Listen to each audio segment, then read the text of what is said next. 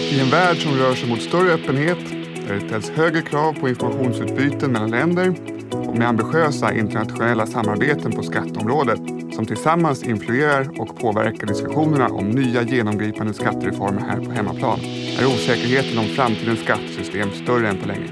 Hur kan man och hur bör man som företag och fastighetsägare förhålla sig till den här rådande osäkerheten? I den här podden kommer vi gå på djupet i dessa frågor. Varmt välkommen till Skattkammaren, en podd för skatteintresserade.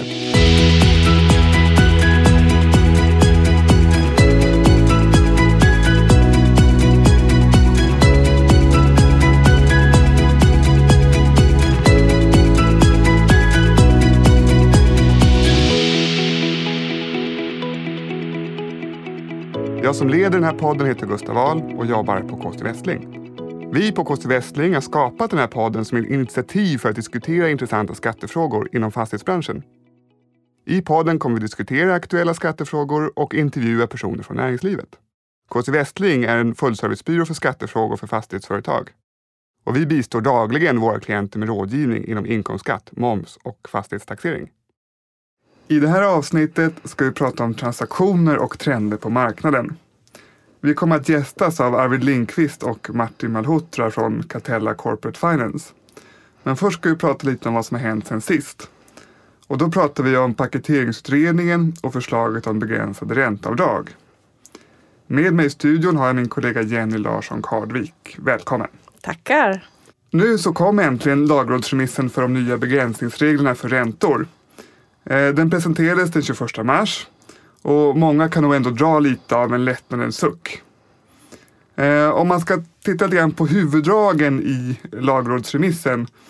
Eh, hur skulle du säga att det skiljer sig från den utredning som kom i somras och vad är man tar fram här nu? Ja, Ja, men utredningen, de förslag som lämnades, det var ju två al olika alternativ. Eh, det var ju dels en beräkning utifrån ebit och dels en beräkning utifrån ebitda och nu har man ju landat i en ebitda-modell. Eh, och det drog man väl ändå som du sa en lättnadens suck över åtminstone från fastighetsbranschens perspektiv. Och mycket känner man ju igen från förslaget men det är en del saker som man har justerat och man har faktiskt lyssnat en del på kritik och remissinstanser och vad man har framfört från, från förslaget. Um, och man kan väl säga att huvuddragen, vad som skiljer sig åt, eh, det är dels att man höjer själva ränteavdraget som sådant. I förslaget så eh, föreslog man 25 procent avdrag utifrån ebitda. Eh, nu höjer man det till 30 procent. Man väljer också att inte gå vidare med de eh, tillfälliga begränsningarna i hur man ska an få använda underskott som låg med i, i förslaget. Eh, det får ändå en effekt på tidigare års underskott i hur du räknar ditt ränteavdrag. Men det är inte den här två och tre års begränsningen man hade med i förslaget. Nej, just det, det var ju det att man hade, när man hade tidigare års underskott så kunde man inte få utnyttja dem fullt ut under en karenstid då, två, tre år. Exakt, ja. Precis, så det var ju också positivt. Sen så höjer man också det schablonavdraget eh, som man föreslog skulle uppgå till 100 000 kronor i, i förslaget. Det höjer man nu till 5 miljoner kronor. Mm. Så det är ju en väsentlig ökning men ändå inte kanske på de nivåer som ligger i andra länder. Nej, och i direktivet så sa man väl 3 miljoner euro va? Så det är Exakt. fortfarande en bit ifrån. Ja, på... absolut. Eh, sen kan man väl säga också då, om man ska prata lite systematik i de här reglerna, så man behåller ju det man kallar för de riktade reglerna och det är ju en variant av de ränteavdragsregler vi har idag. Eh, det som är en skillnad i de, regler, de riktade reglerna som man väljer att behålla jämfört med de vi har idag, det är att eh, ränteutgifter i en intressegemenskap får dras av eh, om den som är mottagare av ränteinkomsten eh, hör hemma i en eh, stat inom EES eller i en stat där Sverige har ett fullständigt skatteavtal. Eller om mottagaren beskattas med minst 10 procent av ränteinkomsten. Och det känner vi igen sen det de känner vi igen. idag. Jajamän. Och man kan säga att den yttersta gränsen för, eller egentligen när ränteavdrag ska nekas enligt de här reglerna, det är om skuldförhållandet uteslutande eller så gott som uteslutande har uppkommit för att intressegemenskapen ska få en väsentlig skatteförmån. Så att det är rena missbrukssituationer man, man nu avser att träffa med de riktade reglerna. Och hur skiljer sig de från hur vi har idag? Idag säger man att det ska vara eh, huvudsakligen eller väsentligen Ja precis, det är huvudsakligen affärsmässiga skäl bakom skuldförhållandet. Eh, då ska ränteutgifterna vara avdragsgilla. Eh, men då blir det också en prövning mot skatteförmånen kan man säga. Mm. Så. Och jag tror man nämner någonstans 90 eller 95 procent i förarbetena att det är så mycket som ska vara skatteskälen för Exakt. att det ska bli nekat. Ja, och det, det blir som en tågordning då med, med de här reglerna. Så först ska man pröva de här reglerna, de riktade reglerna. Så är, är ränteutgifterna avdragsgilla överhuvudtaget? Eller är det någon del som faller bort i den här prövningen? Ehm, och sen så kommer man ju in på det här med schablonbeloppet. Hur stora ränteutgifter har vi i intressegemenskapen? Klarar vi oss med schablonbeloppet 5 miljoner inom intressegemenskapen? Då behöver man inte ens gå vidare då till steg tre som då blir de här generella, det man kallar för generella eh, begränsningsregler där det handlar då om ebitda-beräkningen. Och man kan väl säga det att om det finns eh, andra begränsningar, om det till exempel vinstandelslån eller andra efterställda skulder eh, där man inte skulle få ränteavdrag enligt någon annan bestämmelse mm. då i eh, 24, 24 kapitlet eh, så går de före den här generella ebitda-regeln. Precis. Så det som blir kvar, det som liksom faller igenom hela vägen här, det är det som blir föremål för prövning enligt eh, ebitda-regeln. Mm. Eh, om vi ska prata lite grann om beräkningen av eh, avdragsutrymmet så är ju inte det alldeles enkelt. Nej, det är inte alldeles enkelt. Eh, och vi pratar ju om ebitda här och det, kan vi ju, det har vi ju sett att man ibland hamnar snett redan där i den termen som faktiskt är en redovisningsterm. Eh, för här är det ju ett skattemässigt ebitda som du ska räkna fram. Och det är egentligen en skatteberäkning du ska göra. Du ska räkna fram resultatet av näringsverksamhet och det är resultatet före den här avdragsbegränsningen som mm. är utgångsläget i beräkningen. Och till det ska du addera ett antal poster och du ska dra bort ett antal poster för att få fram ditt avdragsunderlag. Du ska lägga tillbaka, du ska addera på dina ränteutgifter som inte har begränsats enligt andra bestämmelser eller regler. Och det skulle kunna vara som, som begränsas av de här riktade reglerna? ja, exakt. Mm, precis. Eh, du ska också lägga tillbaks dina värdeminskningsavdrag som man har gjort skattemässigt. Även utrangeringsavdrag ingår där i den posten. Eh, du ska lägga tillbaks eh, eventuell avsättning till P-fond. Du ska dra bort dina ränteinkomster och eventuellt om du har överskott i handels eller kommanditbolag. Och du ska också dra bort en, en, eh, tidig, en återföring av en tidigare P-fond. Just det, så om man har gjort avsättningar till P-fond tidigare år och sen har man då löst upp P-fonder som man tar upp till beskattning då så ska det reducera eh, avdragsunderlaget. Exakt. Ja, precis så.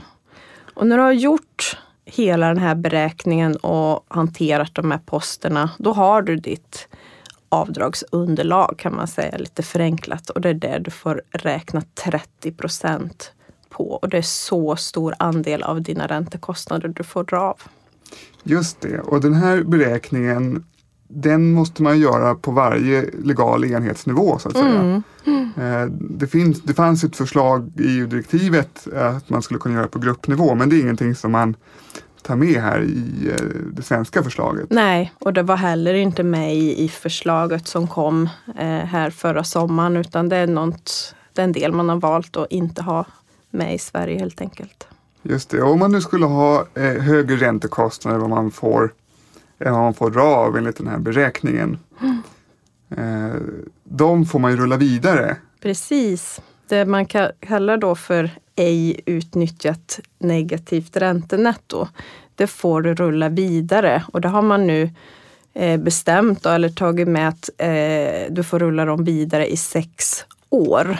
Eh, det öppnade ju Magdalena Andersson upp för i sin presskonferens att det, det kommer de se över. Det kanske blir att du får rulla vidare för all framtid som vi har med, med till exempel ja, vanliga underskott.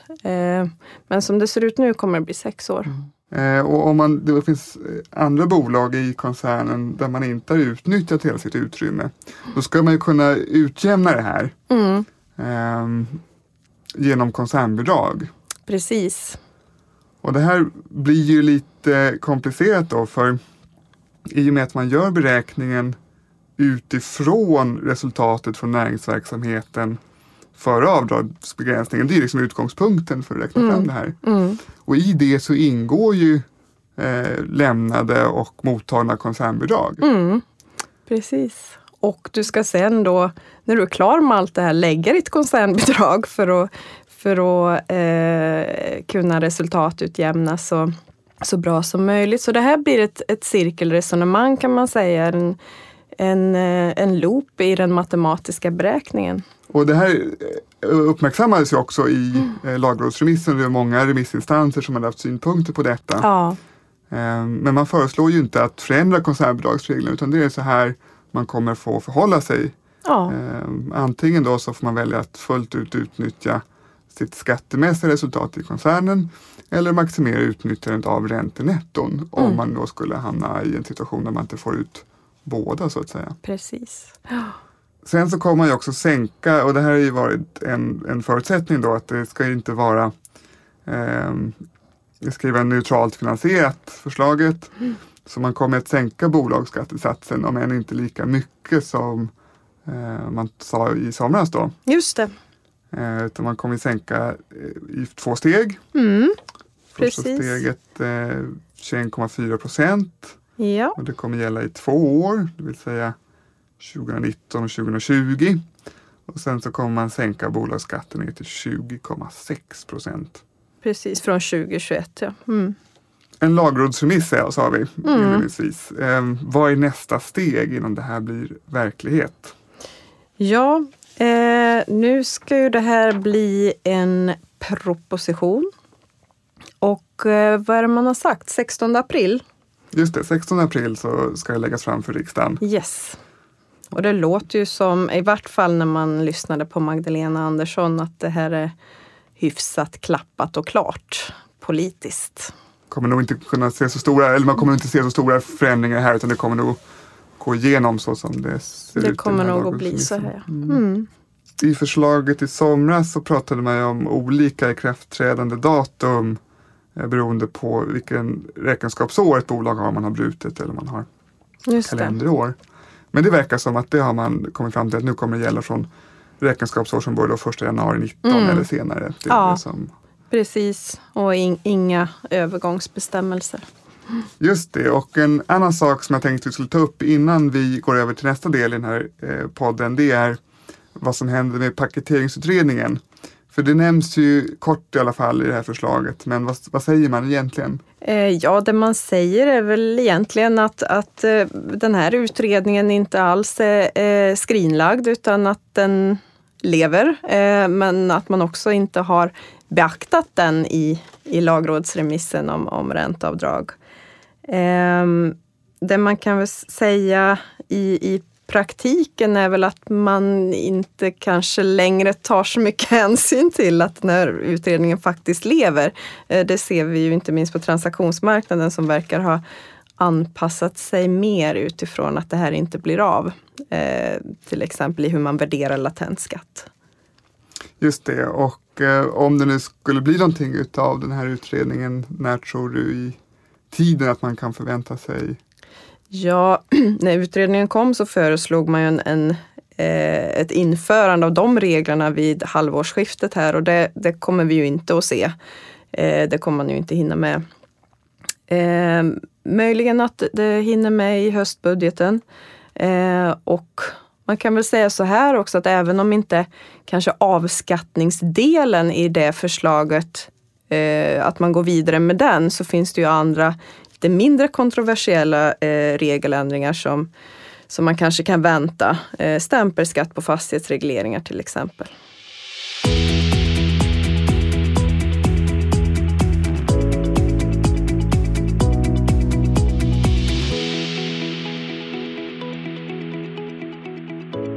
Då har det blivit dags att presentera våra gäster Arvid Linkvist och Martin Malhotra från Catella Corporate Finance. Välkomna! Tackar. Tackar. Ska jag passa på att säga att intervjun med Arvid och Martin den spelades in före lagrådsremissen om de nya ränteavdragsreglerna presenterades. Men som vi hörde så anpassar sig marknaden över tid efter en ny skattemiljö. Och eftersom både fastighetsmarknaden och finansieringsmarknaden ser ljus ut framöver bör man kanske inte känna allt för stor oro på på det stora planet.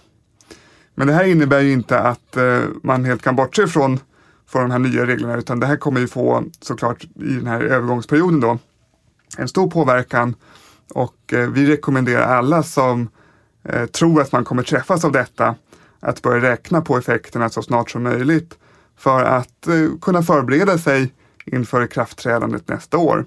Och också få tid till att se över om det är någonting man kan eller behöver göra eh, för att justera sin finansieringsstruktur. Eh, vi ska idag prata lite grann om vad som händer på, på marknaden. Dels vad gäller transaktioner men även vad som händer på bostadsmarknaden och finansieringsmarknaden. Eh, men jag tänkte att ni kunde väl kort berätta lite grann om eh, er själva och vilka ni är och vilka frågor ni jobbar med. Ja, eh, vi kommer ju från Catella då. Eh, Catella är ett bolag som eh, skapades under den svenska finanskrisen på 90-talet och har sedan dess haft ett ben både i fastighetsmarknaden och i kapitalmarknaden faktiskt. Eh, och jag är projektledare på Catella, jobbar med att skapa nya bolag och gör fastighetsaffärer. Och jag, Arvid Lindqvist, här är analyschef och jobbar med, med fastighetsmarknadsanalys och försöker ha en framåtblickande vy på vart marknaden är på väg. Mm. Och om vi då börjar med vårt första ämne, transaktionsmarknaden. Hur ser ni, hur tycker ni året har startat och vad tänker ni framåt både på, på kort sikt och på lite, lite längre sikt? Ja, nej, men om, man, om man ska se på, på den svenska transaktionsmarknaden så, så kan man till och med back, backa bak lite längre. Man kan se att det har varit en väldigt förändrad eh, typ av marknad de senaste två åren kan man säga. Fram till sista kvartalet 2015 så var det liksom fullt flås på, på den svenska transaktionsmarknaden. Men sen eh, i och med egentligen sista kvartalet 2015 så började det bli lite stramare med, med finansiering märkte vi väldigt tydligt i våran krediindikator, vilket är en kreditmarknadsbarometer som vi kör kvartalsvis. Den, den, den försämrades ganska rejält och, och där liksom så, så, så började det hända lite grejer på marknaden. Och, och, eh, vad som hände här, vad som hänt under de sista två åren, det är ju att, att eh, börsbolagen de har börjat egentligen förändra sin strategi lite grann. Från att bygga volym så har man börjat konsolidera sina eh, balansräkningar och sina portföljer. Man har börjat eh, uppgradera kvaliteten och man har börjat försöka plocka ner belåningsgrad lite grann och, och jobbat mot att få rating och, och, gradvis nu under 2017 man, har man arbetat på att, att eh, eh, finansiera sig allt mer mot obligationsmarknaden för att för att, för att få en mer diversifierad och liksom billigare finansieringskostnad. Eh, och vad det här liksom har lett till då, det är att man egentligen har, har börjat satsa på ungefär samma fastighetssegment som institutionerna satsar.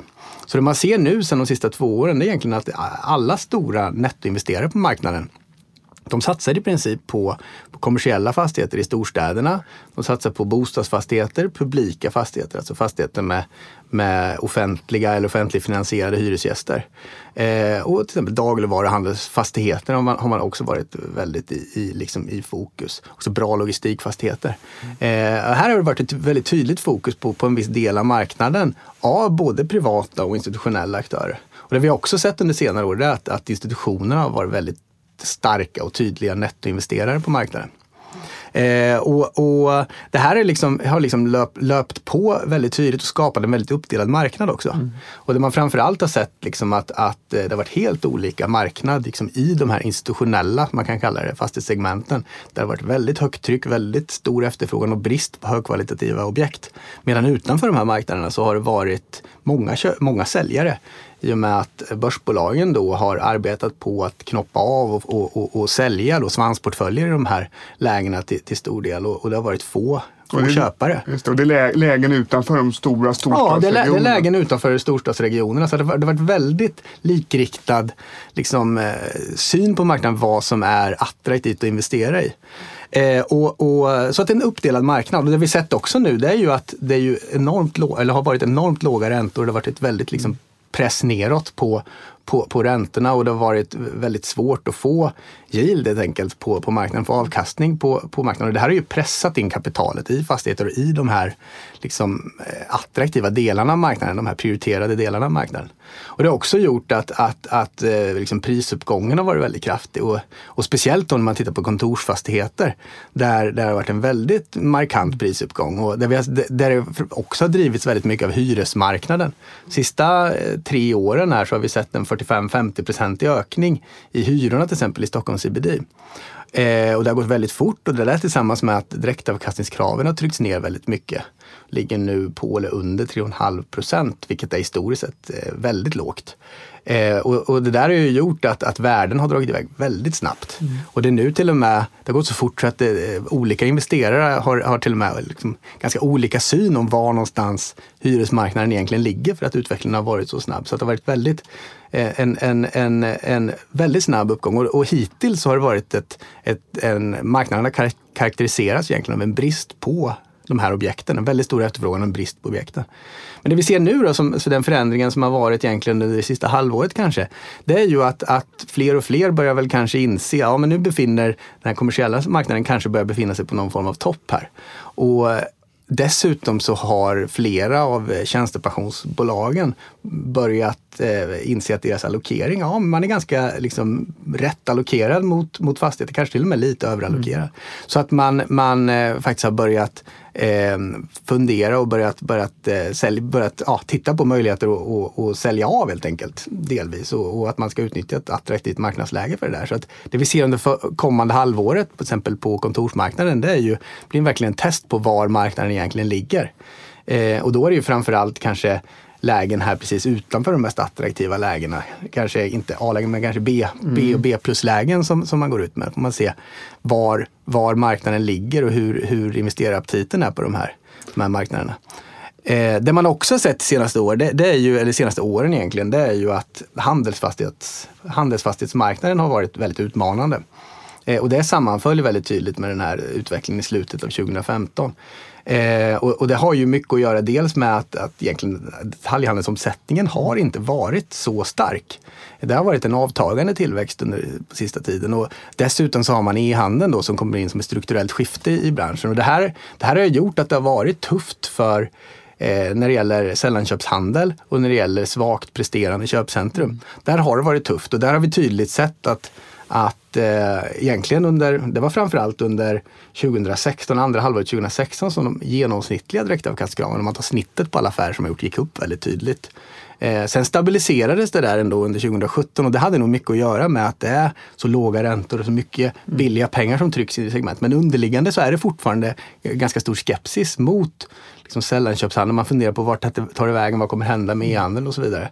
Eh, det här följer också väldigt tydligt, alltså en, en väldigt le, tydlig ledande indikator är, det är de största handlarnas börskurser. Som en väldigt stark ledande indikator till direktavkastningskraven just inom sällanköpshandeln. Och, och, och, och de, de har nästan följt den, liksom, eh, den utvecklingen med, med 12 till 18 månaders tidslag. Har nästan fastighetsmarknaden följt eh, helt, helt och hållet. Så det där indikerar ju egentligen ett fortsatt tryck uppåt på direktavkastningskraven. Och framförallt en skillnad, större skillnad mellan de bra centrerna och de liksom mindre bra big box-områdena och, och, och, och handelscentren.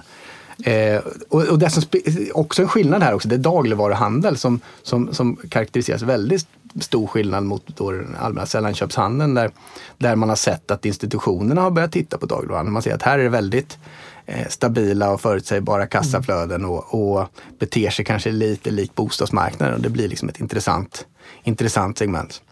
Och du nämner ju här att eh, har ett skifte mot e-handelssidan. Och Då kan man fundera på värdet av logistikfastigheter och Mm. uppbyggnad av olika logistikcentra runt om i Abs- Sverige. Absolut, och det är ju väldigt intressant. Sen kan man ju se hittills så har inte de svenska institutionerna eh, investerat i logistikfastigheter. Och det, man pratar med dem så känns det som att där kanske liksom, man, man kanske har hittat de segment man vill arbeta med och där de svenska institutionerna har det inte varit liksom logistik, logistikfastigheter. Men det händer väldigt mycket där och det här kopplar ju väldigt tydligt till triangeln också. Och det, det pratas väldigt mycket om dels eh, liksom hela logistikkedjan, man pratar terminaler men också den här citynära logistiken som blir väldigt viktig när man när konsumenterna får, får, får större krav på liksom en snabb leverans från sin e-handel. Men, men det man har sett är som att de som har drivit en investerartyp egentligen som har drivit priserna, för även på logistik, bra logistikfastigheter har varit väldigt tydlig prisutveckling, eller stark prisutveckling och direktavkastningskraven har kommit ner väldigt tydligt. Men det som har drivit här, det har ju egentligen varit investeringssällskap. Eh, alltså eh, där, där eh, ja, syndikat egentligen, rikare liksom, privatpersoner egentligen som går ihop och köper, köper de här eh, eh, fastigheterna i, i, liksom, i bolag. Det har varit den tydliga liksom, drivkraften på, på, på marknaden. Eh, och som har tryckt ner priserna allra mest. Och så finns det ett antal eh, börsnoterade aktörer och dessutom ett antal stora internationella eh, logistikinvesterare som, som ligger, kanske inte gjort så mycket investeringar hittills, men, men som, som ligger och bevakar och är väldigt intresserade av den här marknaden. Så det, det är ju ett intressant segment. Ett annat intressant segment som har liksom verkligen seglat upp egentligen under de sista sju, åtta åren och det är ju svenska bostads, hyresbostadsmarknaden. Så hyresbostäder, det var inget investerarsegment innan 2010. Men från eh, hösten 2010 när Rikshem gick in i Uppsala och investerade i, i, i hyresfastighetsbestånd så har det eh, ploppat upp ett helt gäng med, med, med aktörer som investerar i det här. Och det är ju eh, mycket institutionellt backade aktörer. De flesta större eh, institutionerna har, har någon form av plattform för att investera i hyresbostäder. Men också ett antal börsnoterade aktörer. Och alla de här aktörerna har lite olika investerarfilosofi och, och, och investeringsstrategi. En del investerar eh, orenoverade fastigheter och renoverar och höjer hyrorna. En del köper de här färdig, liksom renoverade fastigheterna för, för att behålla och en del satsar kanske lite mer på nyproducerade eh, hyresbostäder. Lite olika strategier. Men det här är ju, vad man har sett är ju att låga räntor har lyft fram de egenskaperna som hyresbostäder har med väldigt, vi har ett, en förhandlingsordning som gör att hyres, hyresutvecklingen blir väldigt stabil. Och över tid så är det också en liten marginal där man har lite bättre utveckling på hyrorna än inflationen. Vilket man, över, tio år har, har det sett ut som. De sista åren har det kanske laggat efter lite grann när det har varit lite svagare hyresutveckling. Men, men eh, man, har- man har en bra stabil hyresutveckling, väldigt stabila kassaflöden och, och överlag väldigt låga vakanser över hela landet. Och framförallt har man hyrestillväxt över hela landet, även i mindre städer. Och det där gör ju att det här blir ett, ett, ett det finns väldigt mycket fastigheter med hyrestillväxt att investera i. Och det är till skillnad från till exempel kommer, kommersiella fastigheter och kontorsmarknaden där man bara ser hyrestillväxt i de absolut bästa lägena i storstäderna. Och det där har ju gjort att det här har blivit ett väldigt attraktivt eh, segment och där, där trycker det på, där investerar man fortfarande väldigt mycket. Eh, Och där, där, där ser vi ju, jag menar, vi har ju följ, om man följer eh, i, i utvecklingen och tittar på, pratar om oro på bostadsmarknaden och bostadsutvecklare som eh, har gått jättebra historiskt sett men som nu har, sitter med eh, likviditetsproblem och, och ja, sjunkande börspriser och så vidare. Vad, vad, vad, eh, vad, ser, vad ser man där i, i, liksom det lilla segmentet för, bostadsutvecklare? Ja. Nej, men och det där är ju, och det där är ju ett, ett, eh, egentligen ett, ett, ett segment som, som knyter an till hyresbostadsmarknaden kan man väl säga. Eh, det vi ser där det är ju att det har varit en väldigt kraftig utveckling i nyproduktionen och det vi, där man har startat upp väldigt många projekt under de sista två två och ett halvt, tre åren. Eh, och det man ser nu då, det är ju att marknaden har blivit mättad. Vi, vi har ju analyserat det väldigt noga. Man kan, man kan tydligt se att, att det, det, det går inte att ha en större produktion i genomförandefas. En, en tumregel är att man, det, det antalet lägenheter i underproduktion bör eh, var lika med en kvartals omsättning på privatmarknaden. Alltså en kvartals omsättning av villor och, och, och bostadsrätter. Eh, marknaden kan inte absorbera mer än så. Och det vi ser nu det är att man har dragit på och, och dragit igång väldigt mycket nyproduktion av bostadsrätter. Så man ligger på ungefär dubbla kvartalsomsättningen i, i Stockholmsregionen. Då. Eh, det är en tumregel som funkar ganska bra både i Stockholmsregionen och i Sverige som helhet också. Eh, och, och, och, och, grunden till det där är väl att det går liksom inte bygga mer än vad folk flyttar. Och det där med hur mycket folk flyttar, det är väldigt stabilt över konjunkturcykeln och det följer det, det, det, följer snarare befolkningstillväxten och, och trendar att man, man flyttar gradvis lite mer. Man ändrar sitt beteende till att flytta lite mer så att säga. L lite fler transaktioner av villor och bostadsrätter per, per capita liksom över tid. Men det är väldigt stabilt annat utifrån ekonomiska eh, faktorer. Utan det är en livscykelfaktor. Man flyttar ett, an, ett an, visst antal gånger per, per liv så att säga. Eh, och, och, det vi ser nu då, det är ju att, att, det, att det tar tid att få ut den här, produktions, den här produktionen man har i genomförandefas just nu. Eh, och när man har dragit på så mycket som man har gjort nu, då blir marknaden mättad och sen så ser vi att det blir svårt. Eh, mycket av de eh, liksom, eh, lägenheter och bostäder som finns i underproduktion, de är ju redan sålda. Men det man ser framförallt är ju att man, man säljer inte de som inte har startats än, de som är i liksom, projekteringsfas. Och, och, då så sjunker nyproduktionen väldigt, mm. alltså uppstarta, uppstartandet av projekt sjunker väldigt kraftigt. För man, får, man kan inte få igång projekt, man får inte finansiering och man startar inte om man inte har sålt ett visst antal, en, en viss del av, av varje projekt. Så att säga. Mm. Så det är precis det vi ser just nu, att nyproduktionen går ner väldigt kraftigt. Och, och eh, också så, så, försöker väldigt många utvecklare liksom styra om sina produkter, antingen göra dem mer kanske mer liksom aptitliga. Man, man, man, förändrar produkterna lite grann. Man kanske gör, om man har lite mindre lägenheter kanske man gör lite större för att se om det mm. finns en marknad där. Man, man gör liksom olika åtgärder för att förändra den produkt man har för att det ska kunna passa marknaden bättre. Och så försöker man i den mån det går också styra om till att bygga hyresrätter. Mm. Men det ska man komma ihåg också att, att, marknaden för hyresrätter, alltså det är väldigt stor skillnad på om det är äldre eller nyare hyresrätter. Nya hyresrätter har höga hyresnivåer. Hyres, hyr, den svenska hyresmarknaden fungerar som åldersringarna på träd. Där äldre, man har en hyresnivå så för varje eh, år som lägenheterna produceras. Så att, säga. så att de nya hyresrätterna de har generellt sett höga hyror.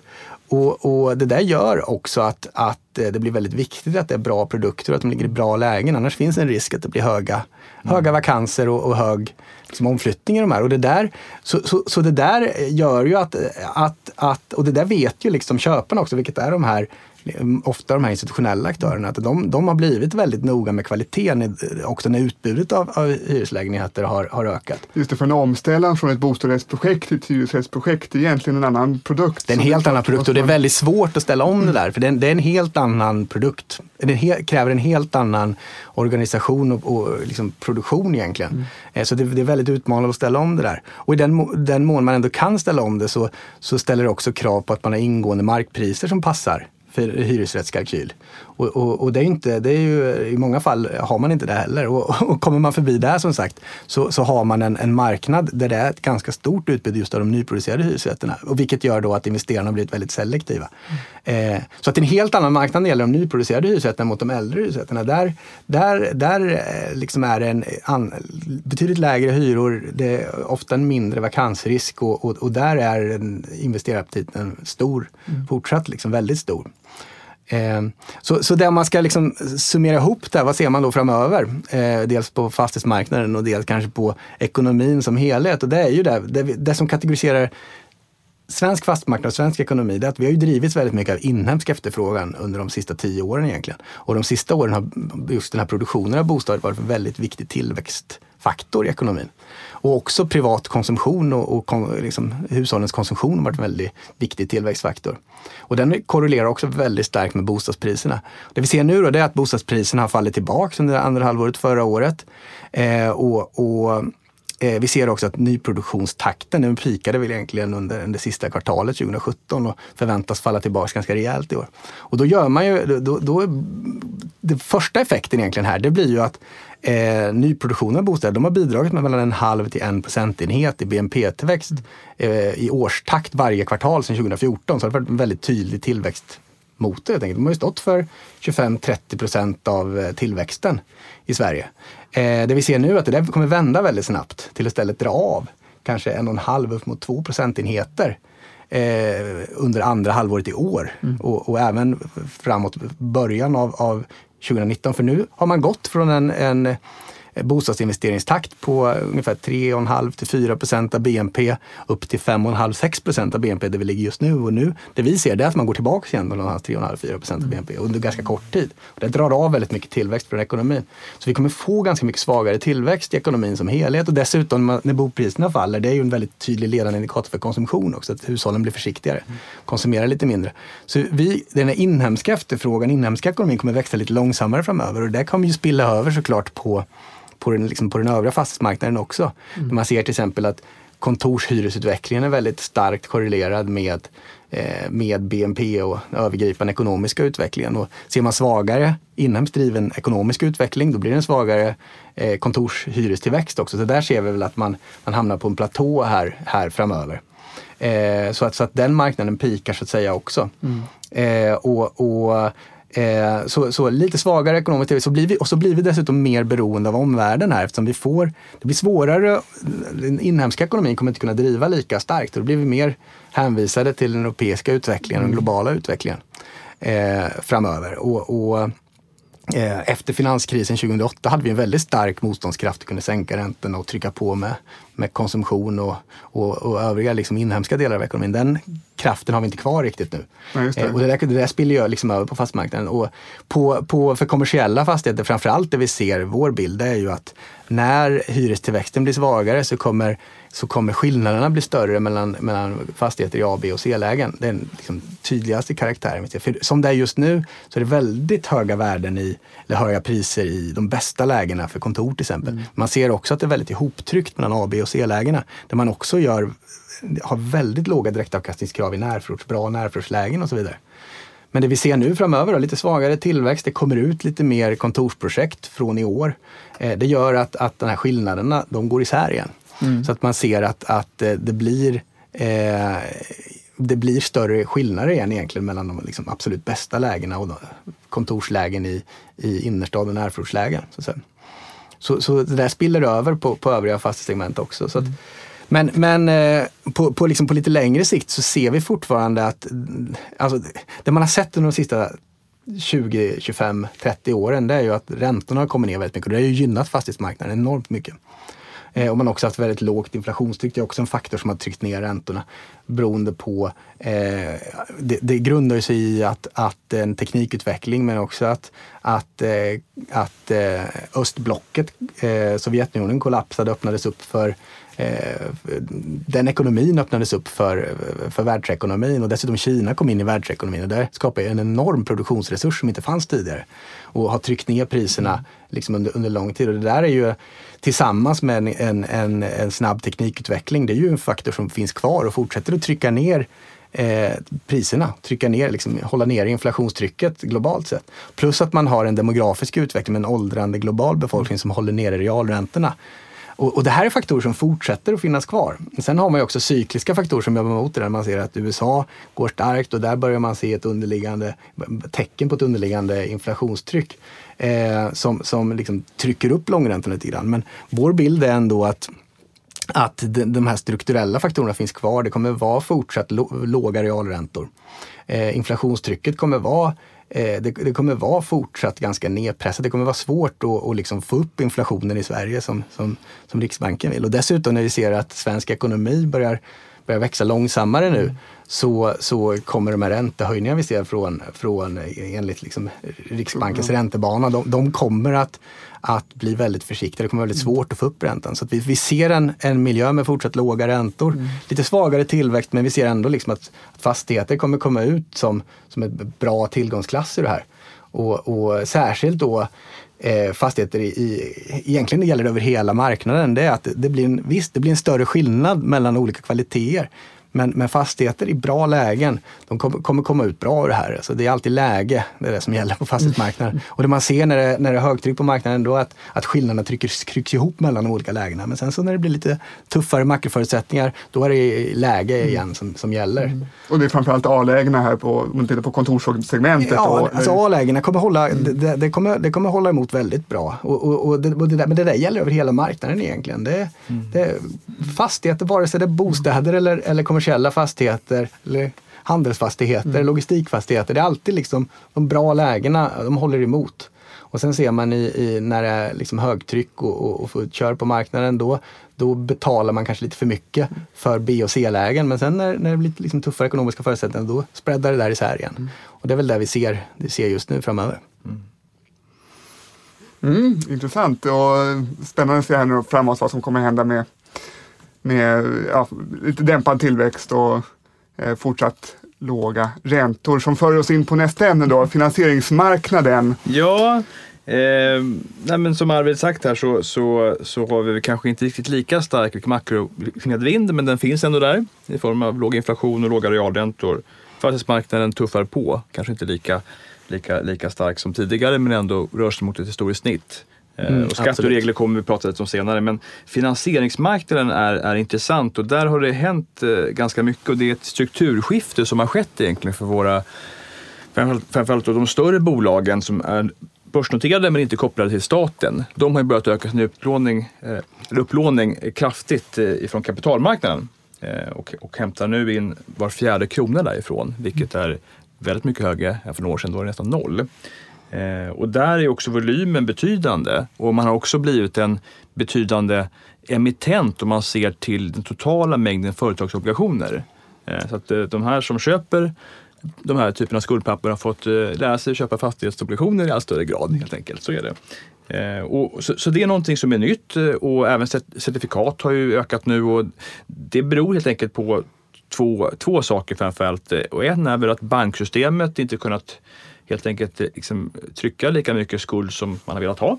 Mm. Och den andra är att skulden som man kan få eh, där ute är billigare än i banksystemet. Det är väl de två sektorerna som har drivit fram det här då.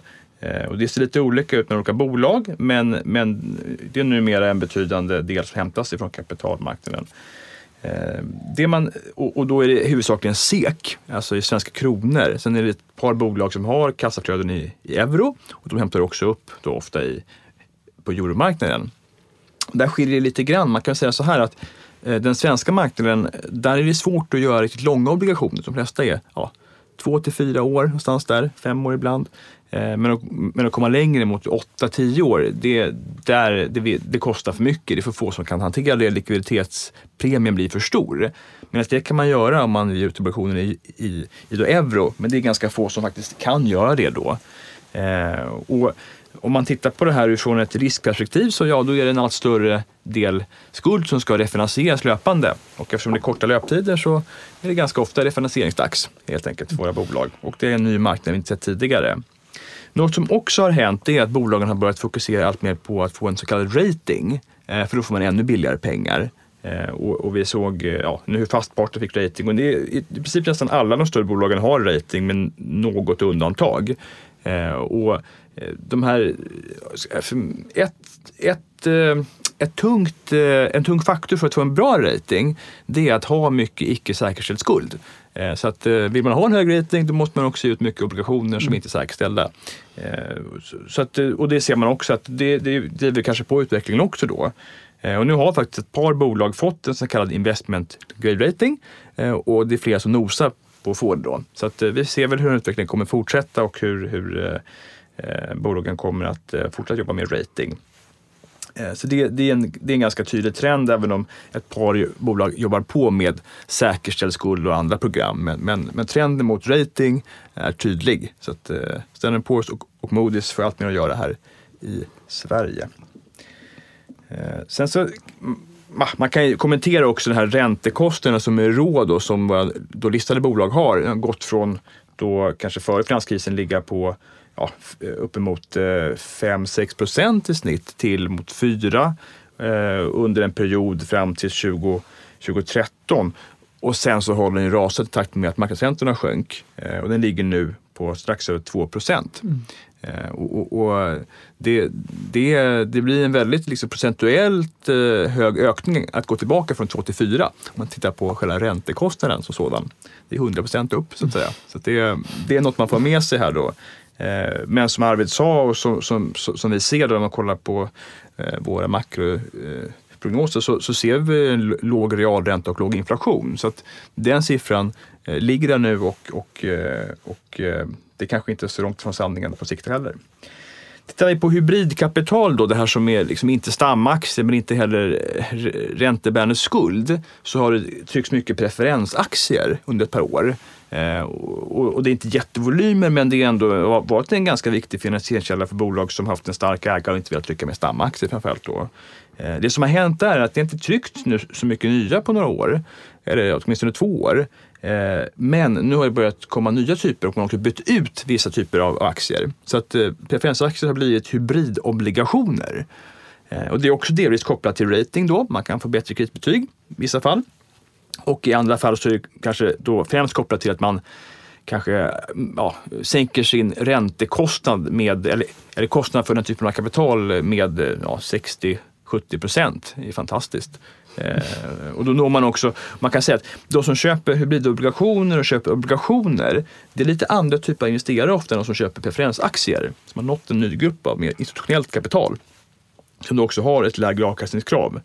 Eh, nu för någon vecka sedan så blev ju faktiskt MP3s emission klar här så nu har äntligen då tryckts eh, nya också då preferensaktier. Så en liten ökning på den stapeln har skett nu.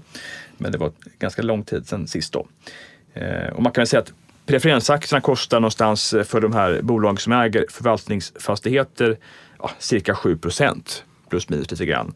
Eh, Medan hybridobligationerna för Balder är under mm. ja, cirka 3 procent. Och tar man hänsyn till skatteeffekten så blir den ännu lägre, den kostnaden för dem. Så det är väldigt billigt då. Eh, da, man kan också kommentera att Sagax bytte ut sina preferensaktier, eller en del av dem, mot D-aktier. Eh, och de kostar lika mycket, det är bara att de ger en bättre ratingeffekt. Så där var det egentligen man bytte, man sänkte inte kostnaden, man fick en, kanske en bättre då, kapitalstruktur för att optimera för rating. Eh, om vi, så man kan säga generellt då så har det fungerat bra. Man har lyckats eh, liksom hämta in väldigt mycket pengar från kapitalmarknad och banksystem eh, och man har ja, kunnat finansiera sin, sin tillväxt här eh, på, Eh, på ett bra sätt för de bolagen som har förvaltningsfastigheter. Så där tuffar det på. Man jämför med den här makroutblicken då, så ja, det blir kanske lite mindre medvind och även här så, mm, och på det här så är det väl samma medvind ska jag säga. Det, det, det, det, det rullar på. Eh, sen finns det vissa aktörer som då har fått eh, se saker eh, justeras lite grann och det är framförallt de som utvecklar bostäder. Eh, och ja, där kan man se hur skuld har omprisats. Man kan också konstatera att de har inte kunnat trycka så mycket skuld på ganska länge. Det, det är ju det är så att har man som enda intäktskälla intäkts, att sälja lägenheter så, så är det någonting som man kan se. Ibland går det väldigt bra att göra, och ibland kan det vara tuffare och då kan skuld som är, har tvingande löptider och sådär vara tuffare att hantera. Ehm, det är också intressant att se om man tittar på Oscar Properties och Alm som är ganska nya bolag. De har en hel del skuldsättning, vuxit snabbt. Eh, så kan man se hur deras preferensaktier och eh, obligationer prissätts lite omvänt faktiskt. Där, där, eh, där obligationerna som har egentligen då en bättre position än preferensaktierna ändå har ett högre avkastningskrav. Och det beror nog lite på att det är olika investerare. Så att de investerare är mer oroliga än, än de här som köper preferensaktier. Då. Det, det, är, det är en av förklaringarna vi kan komma på helt enkelt. Så det är intressant att, att det ser ut så. Eh, och Tittar man volymmässigt så hur stort problem är det här då för sektorn?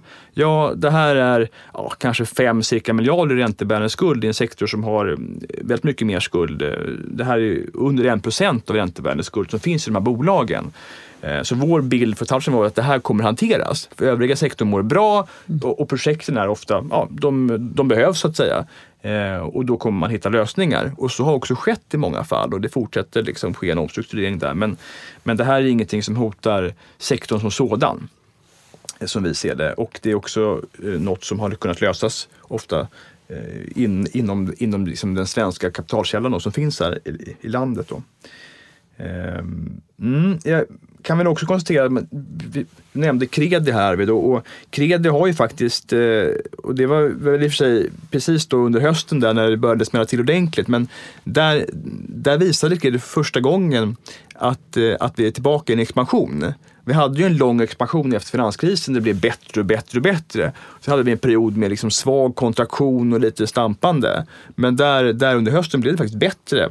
Men då är det, då, då är det, då är det ju våra förvaltningsägande bolag som är frågan, de som äger hus med kassaflöden. Så de tyckte att nu äntligen blev det ännu bättre. Och förmodligen så är det kapitalmarknaden som motspeglas att det har blivit, man får det, är helt enkelt, det finns pengar som är billiga och tillgängliga där.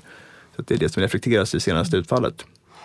Vad man, vad man, kan tillägga där också, det är väl att, att eh, den här liksom förändringen mellan de större bolagen och deras, deras tillgång till bra tillgång till väldigt billigt kapital, den fortsätter. Medan, medan det är fortsatt svårt helt enkelt för de som är mindre och inte har eh, liksom, stark track record och, och, kontakt med bankerna eller tillgång till obligationsmarknaden. Så det är väldigt stor skillnad då mellan de här större aktörerna som lånar väldigt billigt och satsar på de här institutionella segmenten kan man ju säga. Och övriga aktörer som har svårt att få finansiering. Mm. Och därmed får man den här skillnaden på marknaden också mellan, mellan de här prioriterade segmenten och, och övriga delar av marknaden. Så och det, det, är ju finansiellt drivet också. Mm. Eh, ja, men, och man kan konstatera också att de som köper obligationer eh, och tittar på rating har inte alltid samma syn, kanske samma värdering och tittar på samma faktorer som vi som fastighetsmänniskor gör. Eh, vi på Catella gjorde ju säkerställda obligationer för ett par år sedan åt, eh, åt ett par bolag. Och eh, Tittar man tillbaka så fick ju inte de bolagen betalt för det. Att få en pant i ett hus, ja, det kunde man både ha och mista om man tittar på liksom prissättningen i alla fall. Eh, utan de här köparna tittar mera på, på rating och ratingen styrs inte så mycket av den typen av objektspecifika faktorer. Mm, eh, vad bra. Och om vi ska bara försöka koppla på lite skattefrågor till den här analysen.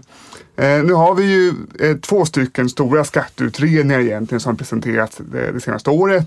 Och den ena handlar ju om eh, avskattning då av paketerade fastigheter. Den vet man ju inte om, om den kommer bli av eller inte. Och sen har vi en utredning som handlar om begränsad avdragsrätt för räntekostnader. Den vet vi kommer bli av men inte exakt hur den kommer vara utformad. Om man tar liksom, i, i det större perspektiv, den här osäkerheten i en framtida skattemiljö. Skulle ni säga att den avspeglar sig på marknaden eh, redan nu? Eller tror man att det kommer liksom bli en större effekt framåt? Eh, ser, ser ni någonting där? Ja, vi kan ju se hur eh, de som kan välja mellan att komma till Sverige eller kanske köpa i Tyskland och andra länder eh, ofta då väljer att ja, men då avvaktar vi med Sverige tills vi vet vad som gäller och så får vi titta på hur avkastningen ser ut då. Eh, så att, och det är väl ganska rationellt egentligen.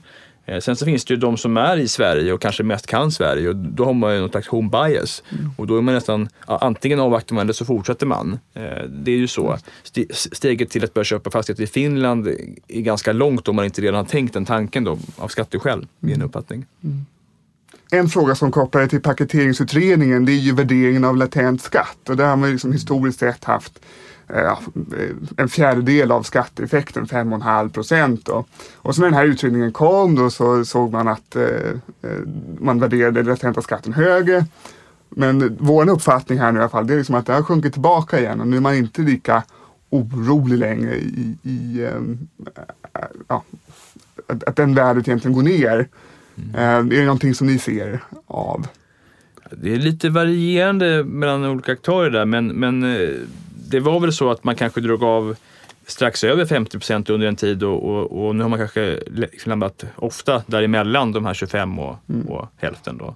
Alltså det är väl också en väldig skillnad på, på vilka delar av marknaden man pratar om. För att eh, det är ju så att liksom på de här liksom mest attraktiva delarna eller bra liksom kontor i de bästa lägena i Stockholm, där är det ju en, liksom en, en enorm budstrid ofta i affären. Det är ju en väldig brist på, på objekt här. Så det är klart att där är ju kanske inte det där, blir, blir inte en fråga på Nej. samma sätt för att det, det, då är du borta ur konkurrensen direkt. Medan liksom när man ser delar utanför kanske de här prioriterade områdena mm. där det är svårsålt. Mm. Och, och det vi ser att, att direktavkastningskraven har gått upp. Jag menar absolut, det är ju, det är en förhandlingsfråga. Mm. Mycket. Där, där, där, du är ensam, där du är ensam köpare, det kan man hitta på alla möjliga förklaringar till varför man vill betala mindre liksom i slutändan. Så, så, att, så att det, där, det, det varierar nog mycket mm. på hur konkurrensen ser ut på marknaden. Och det, det, är klart att skulle man haft en marknad med en, med en annan typ av konkurrens då hade det säkert effekten blivit liksom annorlunda på, på, på, på, liksom, på, även på andra delar av marknaden. Men som det ser ut nu när det är brist på objekt i, i de attraktiva lägena så, så blir liksom effekter mindre. Ja. Just det, och om vi tittar på det andra förslaget här om begränsad avdragsrätt för, för räntor. Då har, politikerna har ju länge drivit linjen att man vill liksom ha en likartad beskattning av eget kapital och lånat kapital. Och läser mm. de här utredningarna då kan man nästan få eh, synen att, ja, men, eh, att det enkelt kan byta ut lånat kapital mot eget kapital. Det kan man givetvis inte göra. Men eh, vad, vad tror ni liksom är hur, hur drivande är egentligen skattefrågan i finansieringsmixen?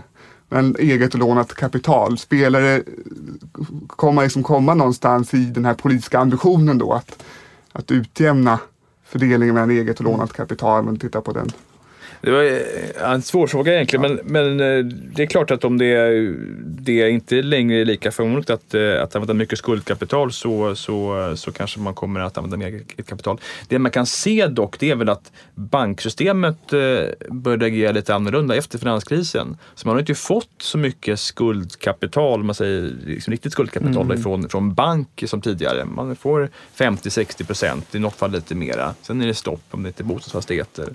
Eh, så att, och sen så har ju eh, ja, eh, räntan gått ner så mycket att man inte har så mycket räntekostnader längre. Så att, jag tror sektorns beskattning har väl, har, har väl ökat skulle jag gissa de sista åren i takt med att räntan har gått ner så pass mycket mm. som den gjort. Men man har ändå tjänat mycket pengar för att man har ju ja, inte haft så mycket räntekostnader helt enkelt och mycket mer överskott.